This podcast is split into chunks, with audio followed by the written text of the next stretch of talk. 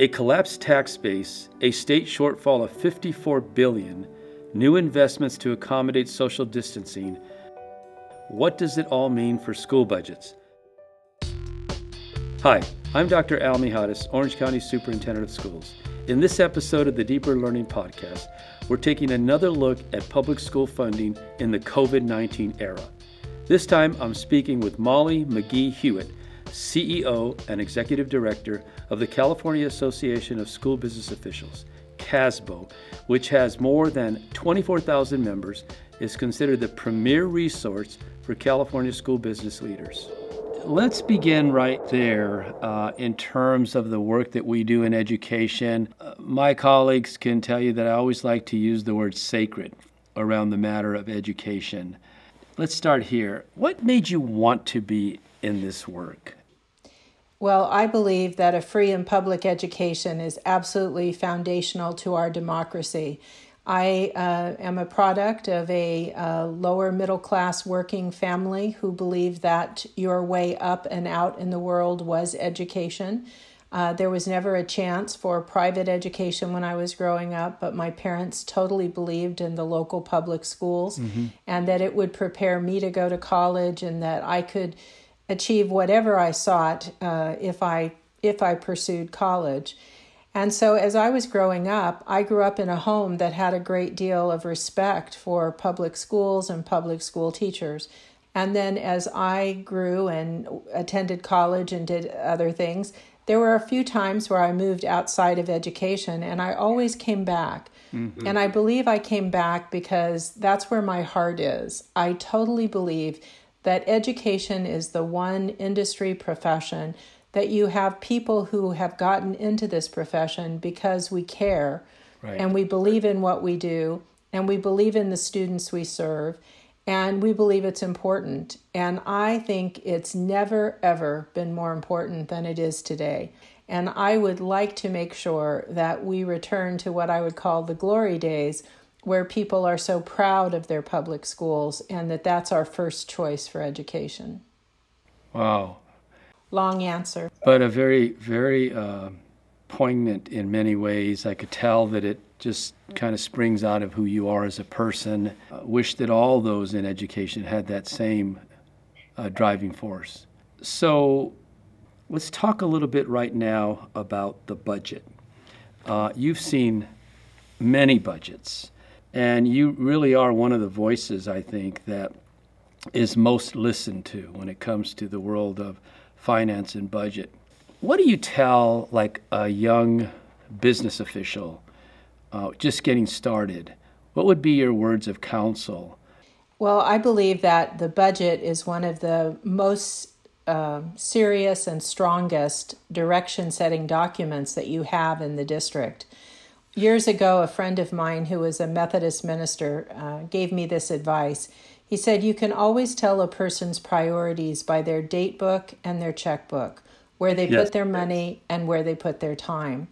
And I've always remembered that. And I look at school districts and school district budgets. You know, when you are a chief business official, you are the trustee of the public's uh, money. Mm-hmm. and you are the person that is is designed perhaps not to make all the decisions about how it's spent but to administer what's been directed by the governing board and the superintendent. So your budget for the district sets the priorities of the district. It sets parameters of what you can do. So i look at the chief business official of a school district, large or small, as being a key decision maker at the table with the superintendent, with the board, with other administrators of providing input and providing direction for the district. So I believe that all, you know, if you don't have a heart for schools and you don't have a heart for the children we serve and you don't have respect for the people who deliver those services, then you shouldn't be a school business official because those are key elements for your success. That's absolutely correct. So, Molly, as you contemplate this fiscal year and what we are facing in the world of public education with regards to the budget, I heard recently that after COVID 19, every organization now is a startup organization meaning you've got to go back and look at your vision. You've got to go back and look at the strategic plan that you have for your organization. What are the metrics? And, and we're doing that right now in the Orange County Department of Education. But so, what advice do you have for us right now? And it would be timely, I think, because, and sagacious, you are a sage. so, it would be timely to hear from you in terms of if you were giving us words of counsel with respect to this budget, what would you say? Well, thank you for calling me a sage. I'll start with that. I, I don't feel like it most of the time. Um, you know, this is not my first budget crisis, and I know this is not your first budget crisis either. But we have a bit of, of a storm that COVID 19 has put a whole different dimension into it, as well as we have a lot of very different political uh, issues that, are addre- that we're addressing simultaneously. So, and I do agree with you. I believe that all organizations today are almost startup organizations because we have to look at how we do business. Mm-hmm. Today, the world of distance learning is an absolute reality. The issues of distance learning, along with social distancing, are just tremendous for us to deal with. You know, way back in the day, I was an elementary school teacher, and I cannot fathom having my students six feet apart. I can't fathom not being able to pat them on the back or to have interaction with them. I think what I would say to people is you need to be smarter than you've ever been before. You need to make sure that you understand your budget and you understand your reserve, you understand what is being proposed at the state level, and you keep your flexibility as much as you can that you stay vigilant as to knowing what is available and how it's available. You know, today as as we're looking, I know both uh, CASBO and ACSA, uh, and I believe the State Department of Ed issued guidelines for reopening schools. There's a lot of uh, discussion about how that's going to happen. Right. There are some people who feel that having a uh, blend of distance and in person learning, where you might have half a class in the morning and then the other half in the afternoon, that mm-hmm. some of those things will be cost savings for schools. Those won't be cost savings for schools because the same teacher that's teaching in that classroom cannot be doing distance learning at the same time. Every right. time those kids come on campus, we're going to have to sanitize and go through a process for it. So it's going to impact our facilities, our transportation, etc. So there are some ideas out there that that look good at first blush that we really need to look at carefully and analyze from a standpoint of physically what's the best thing, most importantly what's the best thing for students. Name one industry that could pivot on a dime like schools did when COVID happened whether you had distance learning or not, you got distance learning. Whether you had cut back in your IT departments and in how, how you use the internet, etc., all of a sudden, within days, you were an expert at it. So I am actually really proud of public schools and how they have met the challenge of COVID thus far. What would be the the should be the mindset of, let's say, a uh, superintendent or a leader within the education system today, what should be our mindset looking at this crisis? Well, I think it should be the mindset of a leader who is doing what they're doing for the good of the organization, the good of the students that they serve, and the communities that they serve. I think leadership, especially today, is not for the faint at heart. There are decisions that leaders who are true leaders have to make that are often unpopular. Years ago, above my uh, whiteboard in my classroom, I had a sign that says, What is right is not always popular, and what is popular is not always right. And mm. I have always believed that, whether it's in a leadership position, in my family, as a parent, in my life, that if I'm going to really do what's right, that there are times when I will do something that is very unpopular with folks. So, superintendents today and chief business officials are being placed in positions to help their organizations establish priorities. And those are going to be very difficult priorities. And so, I think one of the parts that we have to keep focused on is what is our purpose? What is the most important thing? And that is delivering services for our students and how we're going to do those. And so, having the guts or the courage or whatever you would like to call it to make those decisions is huge. We're also going to need governing boards that understand that this is a long term issue that we're going to be addressing. And so, as elected people, that means that there are times where they're going to have to carry the message to our communities, not just our educators, but our elected leaders to carry the message as to why these cuts are being made or why these decisions are being made. I have two more questions. We live in a political world, and that's an understatement, but public schools are governed by elected officials, and elected officials are tasked with finding a professional staff.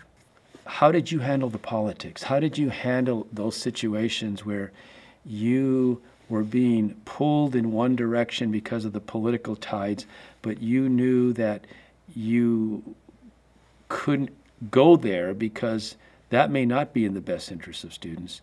You know, I have always believed in local control in education, and I have believed that that local control comes with local responsibility.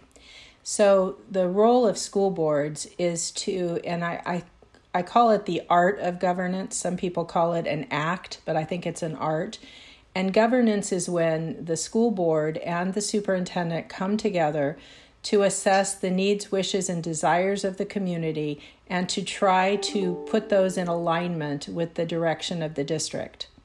Unfortunately, over the years, I have seen more and more people with very significant personal interests or single interests get involved in governance.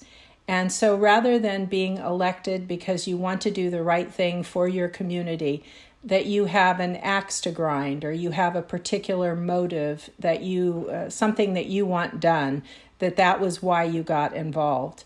I believe that more training and trying continually to raise the bar for our, our elected leaders at the local level. So I, I believe that locally elected folks and superintendents, I believe that the most successful are when they are in like think with each other about the big strategies and priorities. That means that you and I can have differences of opinion, but we understand what the what is that we're all about and why we're doing it. And I think that in communities, we need to encourage good people to get involved and to run for the school board. We need to look at where people are getting money from in their elections. Um, you know, I think that a lot of special interest groups are putting a lot of money into local and county elections. I think that is impacting some of the decisions that people are making. I am hoping that good people will continue to apply or to run for the school board.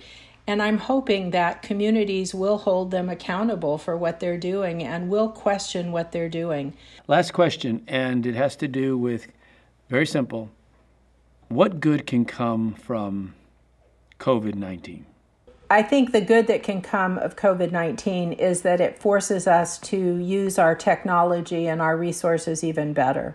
I think that there are ways where technology has an advantage for us in education, and, and this is allowing us to learn sort of a crash course in making it work. So I think that that's a positive of COVID of COVID nineteen. I also think that one of the positives of this is it this time that we have been sheltered in place or away, I'm hoping that it's a time for us to reflect on what our priorities are and to make sure that we are following our priorities. And I think for teachers, we see time after time, we see teachers who have gone the extra mile for their students during this time.